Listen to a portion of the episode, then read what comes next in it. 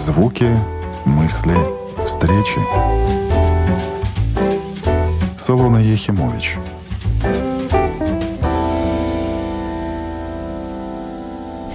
Добрый день, друзья! Здравствуйте! Понедельник, а значит наша новая традиция Рубрика «Культурный обмен». Э, Рубрика очень молодая, даже нет у нас пока своего джингла, но он будет. Э, К следующей неделе постараемся. В студии Илона Химович и Елена Власова. Добрый день. Привет, Лена. Лена приносит темы, свои расследования и исследования, э, встречается с интересными людьми, говорит на актуальные темы. И сегодня будет все точно так же. Но я хочу добавить, что информации о моде будет в нашем эфире больше, потому что Лена в этом спец, и в этот понедельник тоже мода, но чуть позже. Начнем мы с известнейшего человека и, наверное, Да. любимейшего. Да, да. Давно хотелось, давно чесались руки. Тем более, что есть повод. Тем более есть повод. Да. Герой нашей сегодняшней передачи – это выдающийся фотохудожник, классик латвийской фотографии, кавалер ордена трех звезд Гуннар Бинда, которому недавно, буквально вот в конце декабря, исполнилось 90 лет. 90 лет. Да, 90 лет, но э, человек невероятно молодой и душой, и, кстати, телом, выглядит намного моложе своего возраста.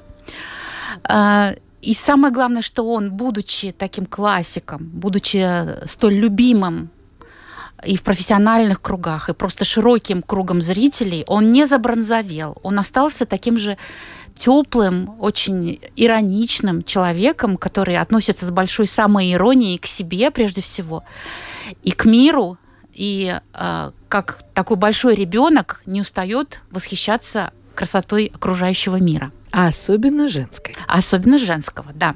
Но вообще, э, говоря о Гуннаре Лебинде, необходимо э, рассказать, конечно, о многих его сторонах, но э, начать я хотела бы просто с его биографии. Не подробнее, конечно, но быстренько так галопом расскажу. Потому что, наверное, многие удивятся, узнав, что он крестьянский сын, что он родился в деревне, э, в маленьком хуторе Тылтыни, недалеко от Елговы. И в 6 лет он пас скот В мостках. да, в этих мостках. Но э, всегда с детства любил рисовать. И в то время машин было мало, и когда проезжали мимо их хутора машины, то Гуннер разглядывал следы от машин на песке, запоминал их и бежал домой и быстро их зарисовывал. Таким образом он тренировал свою зрительную память. И вообще он вот с ранних лет тянулся к искусству. И мечтал, что он поедет в Ригу, поступит в эм, художественное училище Розентала. Ну, на что папа, очень строгий папа, ему сказал, нет, никаких искусств, пойдешь учиться на электрика. Вот это дело. Да, это дело, и Гумер поступил в технику. Со второго курса его забрали в армию, и он отслужил три года за полярным кругом в городе Североморск, где, как ни странно, его художественные способности смогли развиться. Потому что, во-первых, ему частенько поручали разрисовывать, не знаю, клуб, наверное, армейский клуб, а с другой стороны, он сумел поступить на а, заочное отделение в, знаменитые питерск... в знаменитую питерскую муху. То есть э, ныне это Академия, Академия художеств, э, Мухинское художественное училище, которое раньше до революции, и сейчас оно называется Академия Штиглица. Да. А, Гуннер его закончил, ни, ни- ни разу там не побывав, то есть заочно. Но к тому моменту, когда он вернулся после службы в Латвию, он понял, что его уже интересует не столько живопись, сколько кино, потому что в то время на экраны стали выходить э, фильмы итальянских неореалистов. И Гуннер решил, что он должен стать оператором. Он поехал поступать в Авгик, в Москву, но э, его не взяли, потому что оказалось, что после окончания своего училища, где он учился на электрика, он не отработал необходимые три года. Ай-яй-яй-яй-яй. Вот, так что он остался без высшего образования в сфере кино, но зато, вернувшись в Латвию, не сразу, но постепенно он а, попал на работу в театр и стал работать с театральным осветителем. И, собственно говоря, именно это обстоятельство изменило его жизнь, потому что работа со светом, изучение этой магии света научила его а, фотографии. И вот так, степ-бай-степ, он начал заниматься фотографией. Ну и, как мы знаем, что э, вырос в такого выдающегося фотографа, который был знаменит не только в масштабах Латвии и Советского Союза, но и за рубежом. У него более 30 международных наград. Его работы хранятся во многих музеях и частных коллекциях мира. И вообще это национальное достояние Латвии. Как я уже говорила, сейчас Гунару Бинда 90 лет. Выглядит он намного-намного моложе. И секрет этой его молодости можно, конечно, гадать, откуда он, но э, у него э, прекрасная жена Татьяна Бинде, э, бывшая актриса, а ныне тренер по йоге. Возможно, и ее тоже благотворное влияние на здоровый образ жизни. Обязательно. Да, прослеживается. Но, может быть, еще и э, секрет молодости этого фотографа объясняется тем, что он всю жизнь имел дело с прекрасными женщинами в своем окружении. Но давайте просто послушаем, на самом деле, что он сам по этому поводу думает. Послушаем. Я хочу от лица всего латвийского радио и всех наших слушателей поздравить вас с юбилеем и пожелать здоровья, бодрости, радости, ярких впечатлений. Ну, вообще, конечно, вам никто и никогда не даст вашего возраста. И я хотела спросить, это вас так профессия фотографа омолаживает? Или есть какие-то другие секреты? Спасибо за поздравления. Очень приятно получить такие. Я их, конечно, в последнее время избыточно это получил. А что касается фотографической профессии, это особая профессия, о которой, наверное, на научном уровне надо было говорить, потому что эта профессия на самом деле влияет на человека, который занимается этим. Ну, я говорю так, кино, фото, вот эта область визуального, визуального восприятия есть, есть действительности. Но влияет, влияет в каком смысле? Она действительно как-то людей э, держит в тонусе? Да, держится в таком состоянии движения, в физическом движении эти люди находятся. И абсолютно это сочетается движение с способом мышления этой области. То есть умом и, и физически. Гунар, знаете, вот 90% фотографов признаются, что пошли в эту профессию для того, чтобы знакомиться с красивыми девушками. А как было у вас? Вы хотите сексуальные вопросы обсуждать? Нет, я хочу понять вашу мотивацию. Почему вы решили стать фотографом? Что касается девочек, я могу признаться, что мне они, ну как положительная, ну так сказать, ну, противоположная сторона всегда интересовала. Я, в общем, любопытный был. И в детстве мне жаловались, что я слишком много, в общем, интересуюсь во всем и всюду суюсь. Так что этой области, что девочек активен. Точно так это есть. Меня интересует, я, так сказать, переживаю сейчас.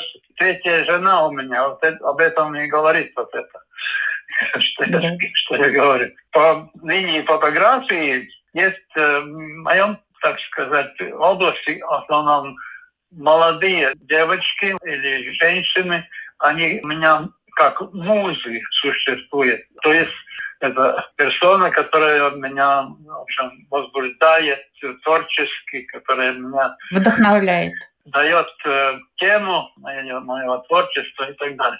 Как художника меня интересует это как муза, женщина. Как художнику вам легко было уговаривать ваших муз на то, чтобы они разделись? И много ли было отказов? Есть девочки, которые мне, мне пришлось в одном месте работать. Основная масса была таких, которые сами это хотели. Мне не надо было уговаривать. девочка, которая хочет стать как бы актрисой или соавтором кино и фотографии, то же самое. Они сами к этому тянулись, они к этому шли. Мои супруги даже такие были, которые тоже интересовало искусство и работа в области искусства. Э, Их не надо было уговаривать, они сами ну, в общем, напросились иногда.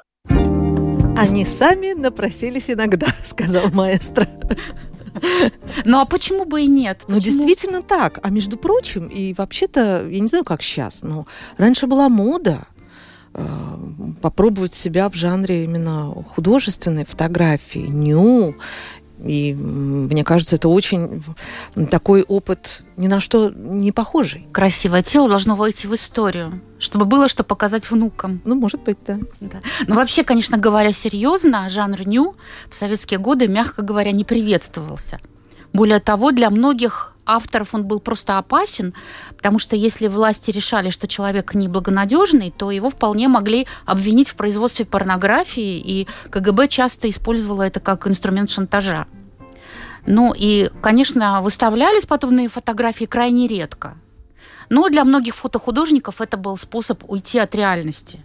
Те, кто не хотел запечатлевать советскую действительность, работать в прессе, снимать передовиков, те уходили в какие-то смежные жанры и в область чистого искусства. Кто-то снимал природу, кто-то снимал какие-то абстрактные натюрморты, а кто-то вот обнаженных женщин. Ну, сам э, Гуннар Бинде очень любит свою работу 1966 года, которая называется «Сидящая в кресле». И этой фотографией проиллюстрирована э, статья о нем в британской энциклопедии. Это очень красивая фотография. Обнаженная девушка сидит в кресле, но не видно ее лица и вообще даже не видно фигуры, ни груди, никаких подробностей. Высвечены только локти и немножко ноги. Все очень-очень деликатно. И такое освещение очень контрастное, театральное. При этом фотография невероятно эмоциональная и вызывает какой-то невероятный прилив нежности. А, ну, я хочу заметить, что Гуннар Бинда никогда не занимался приукрашением своих моделей, в отличие от других фотографов. Ну, Тем более мы говорим о каком времени, когда еще была докомпьютерная эпоха. То компьютерная эпоха, конечно, существовала. Даже намека ретушь, не было на Существовала ретушь, существовало специальное освещение, которое могло как-то изменить Но не программы, которые Да. обрабатывали. Нет, нет, конечно, это. это сегодня любой ребенок умеет э, оперировать программами по редактированию снимков, и любая пользовательница Инстаграма знает, как себе у- утоньшить талию, увеличить грудь или там удлинить ноги. Но вот Гуннар Бинде по-прежнему всем этим не занимается. И вот почему. Давайте послушаем. А вот вы в одном интервью сказали, что вы никогда не занимались приукрашиванием своих моделей. И, например, если девушка была слегка полновата, то вы никогда не пытались ее сделать более стройной, как другие фотографы. Но сейчас с развитием цифровой фотографии уже даже дети владеют искусством редактирования снимков. Нет ли вот сейчас у вас такого соблазна редактировать действительность? Да, ну, тут, наверное, надо объяснить. В основном есть два области фотографии. Это фотография прикладная и фотография художественная. Больше нет, только две. Прикладная фотография в основном существует для того, чтобы зарабатывать на жизнь. Как они называют себя профессионалами, и этим зарабатывают деньги. Что касается творческой фотографии, эти называют художниками. А художники ну, не может быть профессиональными или непрофессиональными. Они всегда есть художники. И они, конечно, тянутся э, своих муз использовать как творческий материал. Эти самые мои модели есть по сравнению как в театре актеры или как кино которые со своим существом им носят ну, в общем, результат дает э, этому искусству. И кому там делать тоньше и толще, это, я думаю, что это область, э, я, на- наверное, моде. Это, это прикладной фотографии, которая относится к моду. Там, конечно, надо там тоньше делать талию или как-то, ну, затянуть тоньше. Ну, в общем, это заниматься этим делом. Что касается э, области образа, искусство это главный образ. Если образ, тогда там, конечно, абсолютно по-другому этот образ создается. В принципе, эти приемы, в общем, на всех искусствах одинаковые. Выразительные средства искусства, любое искусство, они одинаковые. Это, это есть аллегории, это есть э, метафоры, это преувеличение, параллели и так далее. Вот эти понятия есть в творческой области, как раз которыми художник оперирует. И тогда мне нельзя там мерить сантиметрами, насколько сантиметров тоньше и длиннее. Это абсолютно... Если примерно я когда снимал по... У меня есть такой Боттичелли 71. Это тема, которая касается древности, да. Есть Боттичелли, художник Ренессанса, который делал такие картины. Ну, там, конечно, божество он в основном изображал. И вот рождение Венеры есть такая поза, как у моей девочки Лулу Лудмилы, которая меня позировала. И потому и называется эта картина Потичелли. Как бы посылая эту мысль к известному художнику, его такому образному, в общем, на такую яркую, яркий образ.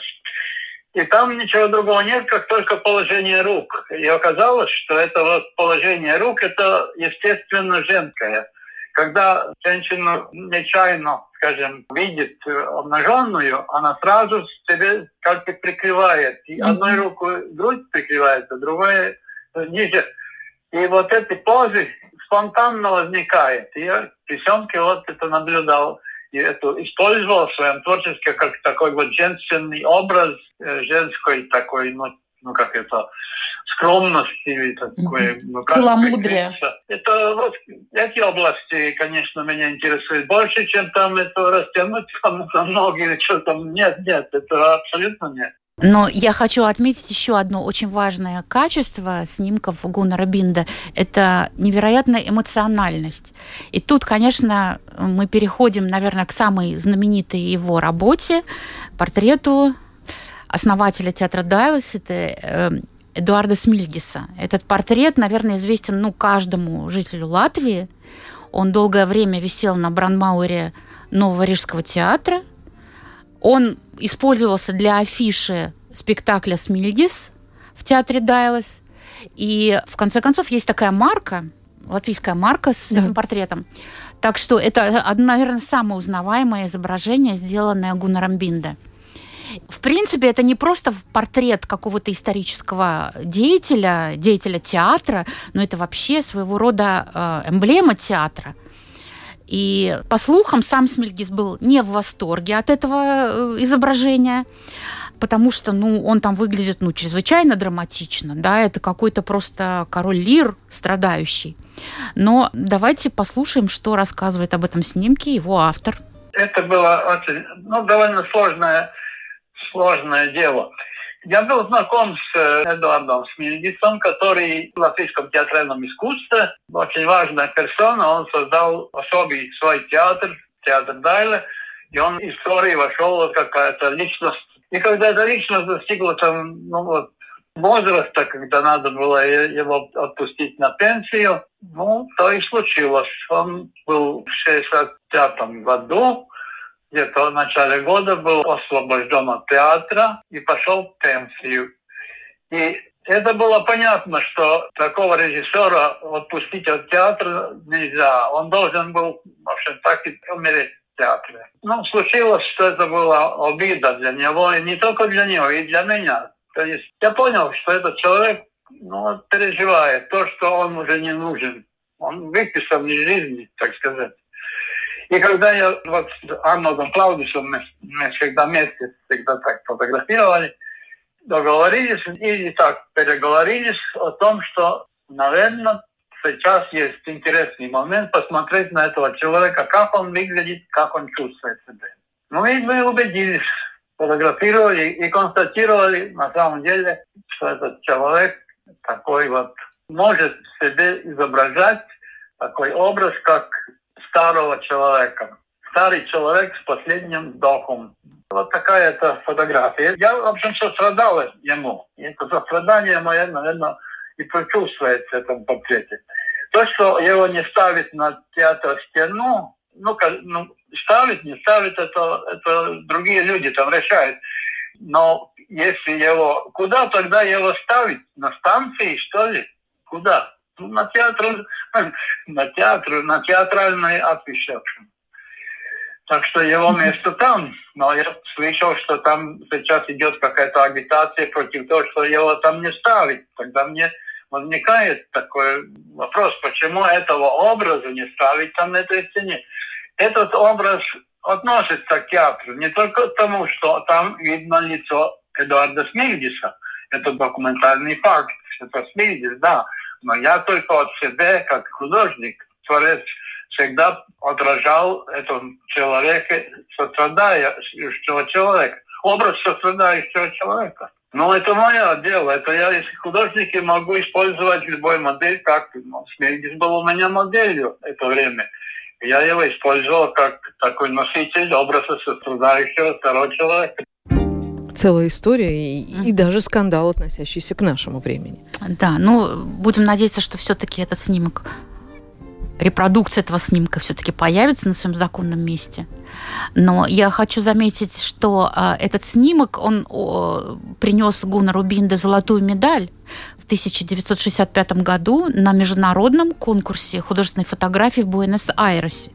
В Аргентине, конечно, никто не знал, кто такой Эдуард Смильгис. Да? То есть для них это был просто, просто какой-то драматичный старик, а, который вот действительно переживает какое-то невероятно трагичное событие в своей жизни.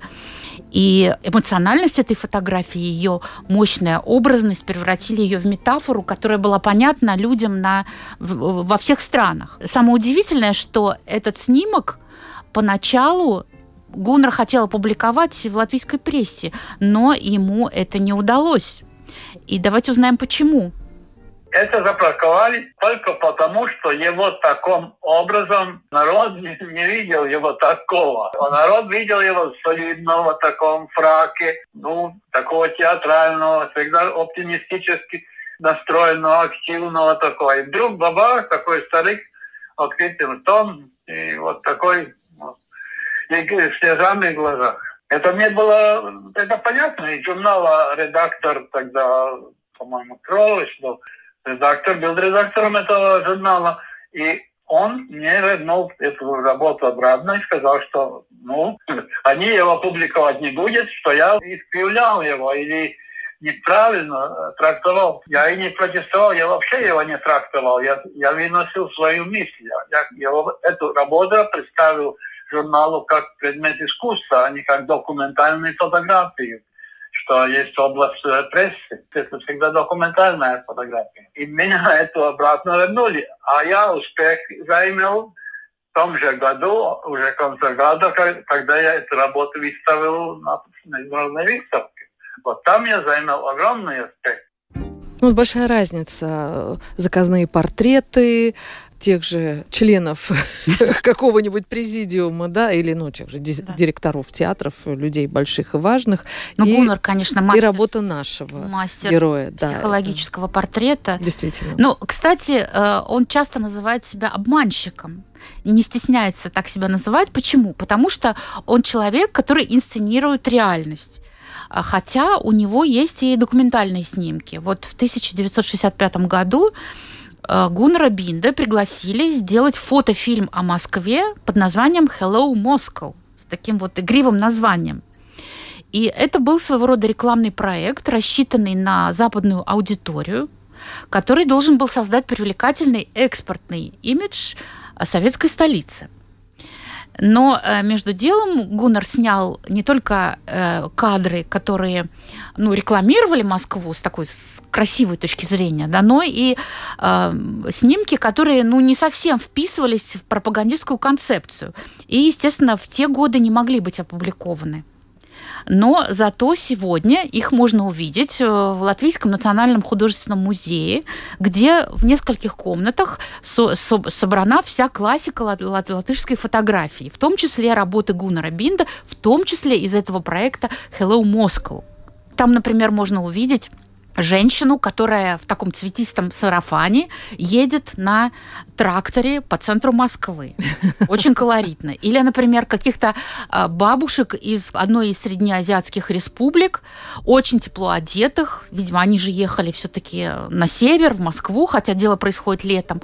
Они сидят на лавочке, и у ног стоит куча-куча каких-то баулов, чемоданов. Видимо, они приехали на постоянное место жительства, и лица у них совершенно несчастливые. То есть это такие совсем не парадные снимки. Ну, вот это вот как раз из э, такой вот серии документальных работ. Но еще об одном снимке стоит поговорить отдельно, потому что этот снимок – это как раз комбинация инсценировки и документальности. Давайте вот послушаем историю про этот необычный снимок. У меня была такая задумка снять такое событие, которое очень трудно, скажем, организовать. Если у меня модели, я могу их организовать. Меня даже называли таким инсценировочным фотографом. Я инсценирую свои картины, в основном много, очень много именно инсценировал. То есть взял модель, тему выбрал и сделал это, как я задумал. И вот самое главное, чтобы эту вот э, модель тогда инсценировать. Но я не выбрал там модель, а выбрал такую вот явление в природе. И снимал. В результате, когда эта работа была выставлена, э, зрители не поняли. Они смотрят на эту фотографию, и там видно, от мастерской, мое окна мастерской, противоположном на крыше, противоположном доме, стоит антенна телевизионная, и на эту антенну вот-вот садится ворона. Она еще там не села, но садится. Мне удалось вот такой случай, когда эта ворона садится на эту антенну. И я снял. И удалось мне эту ворону красиво снять, как она там садится на эту антенну. И это выставил. И зритель не понял. Он смотрел на эту работу и говорит, а там ничего нет. Я говорю, как нет? Ну смотри, ворона садится на антенну. Он говорит, ну и что, садится на антенну. И ты, и ты его там поймал. Я говорю, ну ладно, но примерно я же как инженер, фотограф, должен в своем амплуа находиться и снимать, и доказать, что вот я эту работу создал. И ты вот скажи, сколько мне надо было, скажем, торчать у этого окна, чтобы это сделать? Он говорит, я не знаю, надо, ты подошел и сразу снял. Я говорю, нет, это не так. Вот ты должен подумать, когда ты этот образ увидишь, ты должен подумать, а ведь это чудо, как это можно так предугадать, что вот эта ворона будет садиться, успеешь приготовиться и снять. Вот видите, какая возникает эта мысль и проблема кругом этой работы. Зритель обычно не подумает, и это получается от того, что очень много зрителей, которые вообще не смотрят фотографии. Они только просят главное, и сразу ясно видно, что не задумывается над проблемой, которая этой фотографии изображается. Это вот проблема о том, что есть сложные вещи, которые не поддаются. Ну, ладно, может быть, ворону тоже можно приучить, как-то так позвать, и она будет там подвечать. Это... Ну вот, хоть об этом смысле тоже эта фотография заставляет думать. Так а сколько вы ждали эту ворону? Ну, эту ворону я так ждал, наверное, ну, каких несколько лет примерно. Я не стоял у окна, я несколько лет бесполезно. Но у меня эта проблема невозможного. Эта проблема называется невозможное. Невозможное. Вот э, философии. Вот, пожалуйста, как снять невозможное? Да, сегодня вопросы э, задает мэтр э, просто очень полезные для всех, кто идет по творческому пути. Сделать невозможное. Да, но э, я хотела бы еще сказать об одной грани личности Гуннера Бинда. Возможно, если бы он, кстати, о возможном и невозможном, если бы он не стал фотографом, вполне возможно, что он бы стал музыкантом потому что к музыке он э, тяготел с детства. В самом раннем возрасте он с братом играл на аккордеоне и пел на сельских балах. В юности он пел э, в квартете, и до сих пор он поет в мужском коллективе «Арайс», который даже ездил на гастроли за рубеж. У него прекрасный совершенно тенор, и он вообще меломан и очень любит музыку. И, э, признаюсь, мы провели такую расследовательскую работу, и через жену Гуннера Бинда узнали о самом любимом, одном из самых любимых его произведений. И сейчас я хочу, чтобы оно прозвучало специально для Гуннера.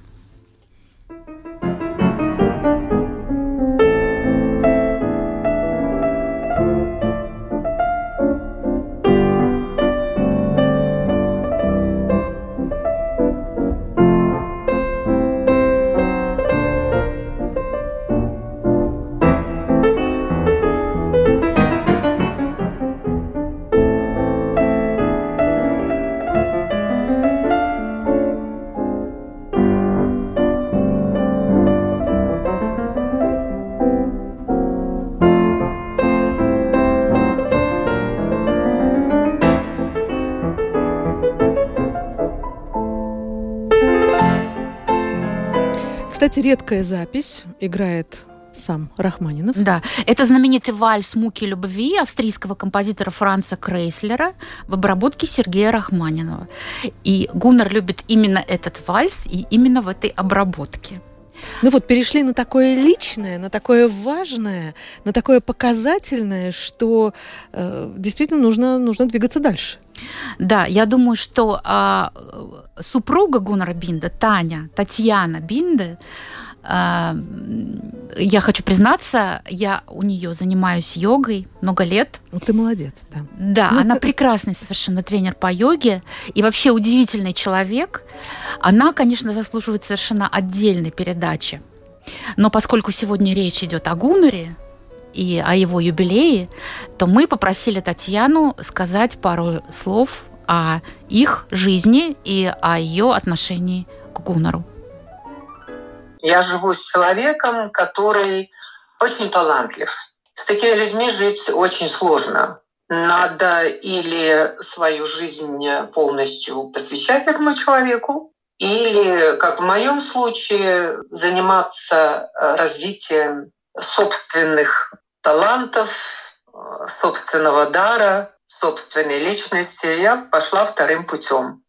Гуннар имел на меня очень большое влияние. Э, в плане становления моем как э, человека, который научился видеть, видеть мир через объектив.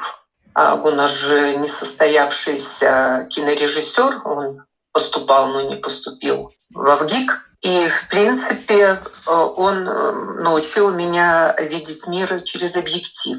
То есть кадрировать, отсекать все лишнее, а поскольку у меня были свои учителя, как бы духовные, до встречи с Гуннером, то для меня это значит видеть главное в том, что я вижу, с тем, что я встречаюсь, отсекать все лишнее и видеть главное. И в этом, конечно, Гуннар как бы послужил большую пользу. Я не могу сказать, что он меня обучал. Я просто была рядом с ним, как модель долгое время. Так что это повлияло на меня очень сильно. Я могу сказать, что я могу сделать хорошую фотографию по признанию Гуннера. Он меня оценивает высоко, но я не собираюсь этим заниматься в жизни. Но я вижу кадр, я вижу главное, я умею, так сказать, и, и в жизни отсекать все лишнее, и в отношениях с людьми отсекать все лишнее, вычленять главное и вот это главное, если это стоит того возделывать, вот, а если, так сказать, нет этого цельного зерна, ну, тогда ну, как бы люди уходят из моей жизни, или я ухожу из их жизни. Что касается нашей совместной жизни, но каждый из нас развивает свой дар. И живя с таким человеком неординарным, я научилась балансировать между быть женой такого человека и быть собой, не подчиняясь, а развивая себя и наблюдая процесс творчества, в которых участвует, например, Гуннар Биндер, который является моим мужем, и с которым я прожила почти половину своей жизни. Вот так что, безусловно, влияние есть, и я ему благодарна за все, за то, что я принимала или не принимала в отношении себя, потому что под влиянием совместной такой длительной жизни и творческой, и личной, я нашла себя как личность. Вот это главное в наших отношениях.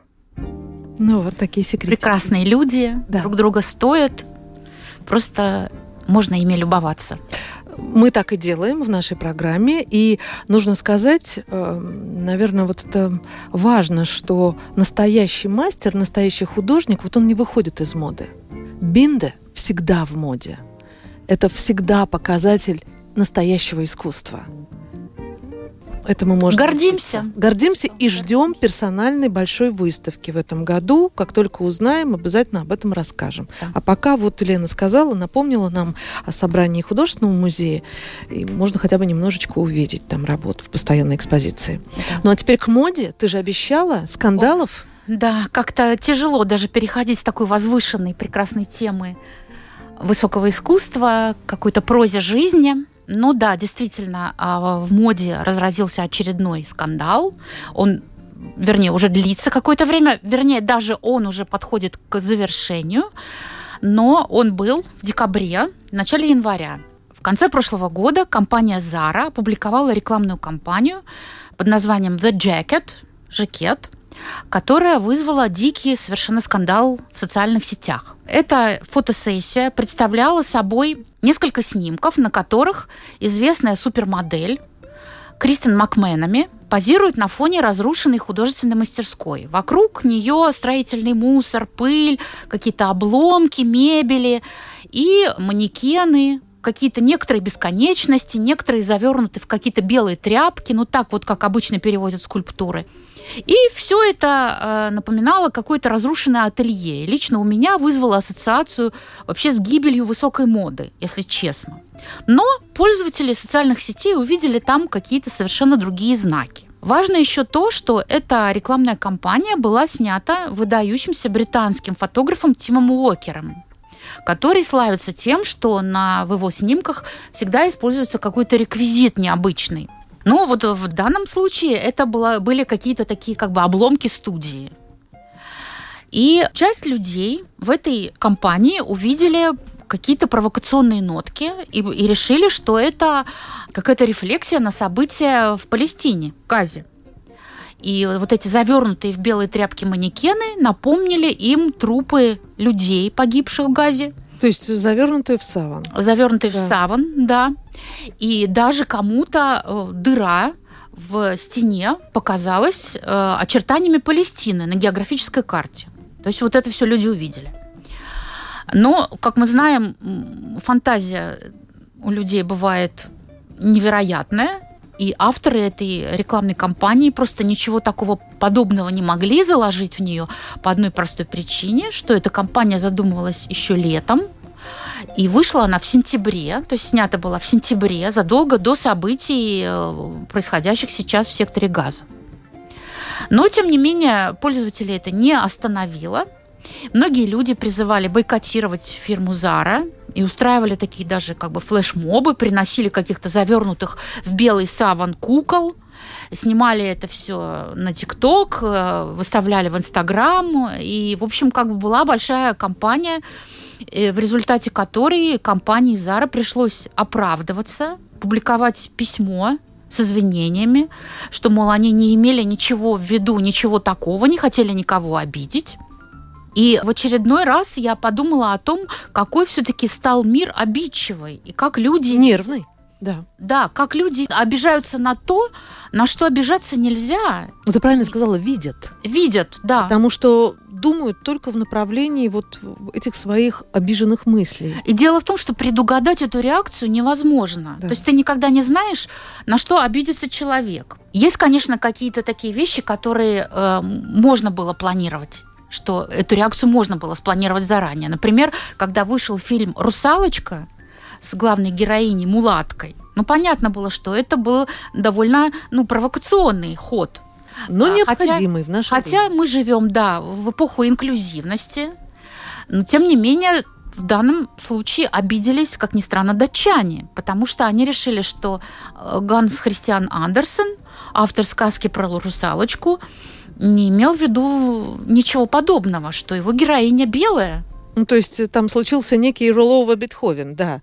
Да. Потому что автор не смог ничего сделать, потому что его нет с нами много веков. Да, к сожалению, он не, не смог никак отреагировать, но были недовольны какие-то отзывы датчан, его соотечественников. Также была известна громкая история э, с одной сотрудницей Букингемского дворца, которая, когда общалась с гостем, с чернокожим гостем, она его спросила, «А вы откуда? Он сказал, ну, я вообще-то британец. Вообще-то я Она- отсюда, да. Я, она сказала, ну, я понимаю, вы родились в Великобритании, но вы вообще-то откуда? Ну, то есть, как бы в этом были какие-то расистские нотки. Ну, не- нельзя также забыть историю с Меланией Трамп, когда она приехала в Кению, и э, когда ее возили по Кенийскому национальному парку, она выбрала для себя очень такой двусмысленный головной убор, пробковый шлем, который носили колонизаторы. Это обидело кенийцев. Да. Ну, понятно. в общем, как бы обидеться можно на многое. Недавно, например, китайские пользователи обиделись на рекламу м, фирмы Dior, где азиатская модель поднимает, поднимает уголок глаза кверху, вот как, как, как изображают кошачий глаз. Это была коллекция макияжа, посвященная вот кошачьему глазу, да, такой стиль макияжа. Они увидели в этом насмешку над азиатской расой. Ой, в общем, нервные, живем мы в да. сложное время. Да, но как спасаться? Есть один из рецептов. Наши коллеги с радиоклассики э, продолжают цикл камерных музыкальных проектов, э, концертов первой студии. И вот как раз сегодня в 6 часов можно включать радиоклассику, можно заходить к ним на сайт и видеть, все снимается и транслируется в великолепном качестве.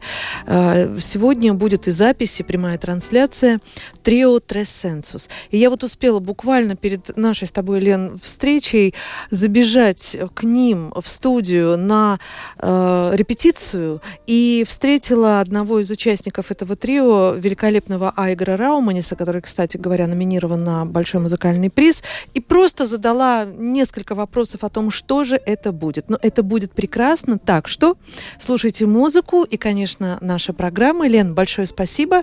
Отдадим вот эти несколько минут музыки. С удовольствием.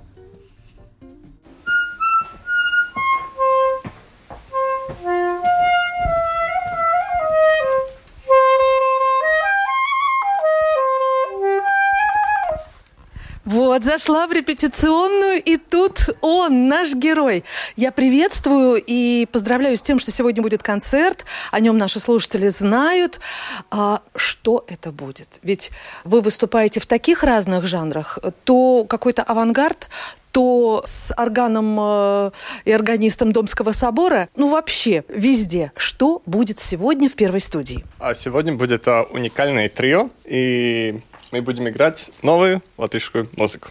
И там играет а, Кокла, Лига Грития, перкуссионист а, Удис Упенекс и я, саксофонист Айгарс Рауманис.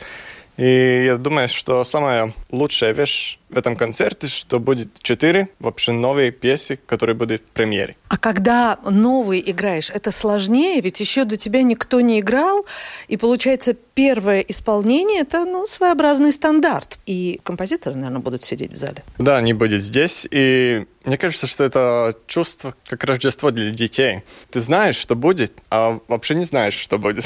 И тогда эти новые песни, они как подарки.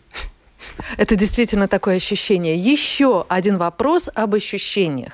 Ведь э, вы теперь в списке номинантов на большой музыкальный приз. Было очень приятно слышать ваше имя. И действительно, это номинация за активную деятельность в течение года. И да, действительно, ваша фамилия была все время, чувствовалась, присутствовала. И мы с вами встречались в прошлом году, 23-м, в связи с юбилеем э, саксофонного квартета «Рикс». Ой, Остается ли вообще время на личную жизнь, на любовь, на кино, на просто прогулки по городу? Да, э, я думаю, что это очень большая честь, э, эта номинация. И, конечно, у меня есть очень много времени для себя, для подруги, для семьи. И мне кажется, что если человек делает то, что он любит, тогда он не работает, он просто всегда в хорошем настроении. Спасибо огромное, отличного концерта. Сегодня в 6 часов включаем радио погромче и слышим произведения латвийских авторов впервые.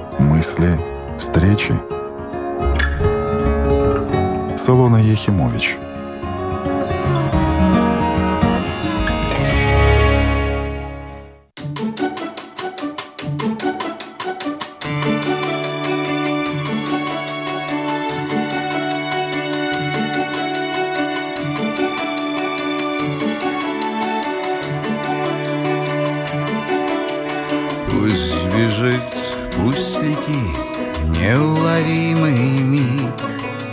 Время всегда в пути, ты его не держи. Кто посмел бы отменить полет твоей мечты? Так же и время летит, ты его не держи. Попробуй, сумеешь ли ты повернуть время вспять Попробуй, может, удастся ветер руками поймать. Попробуй, сумеешь ли ты повернуть время вспять? Попробуй, может, удастся ветер руками поймать. Так и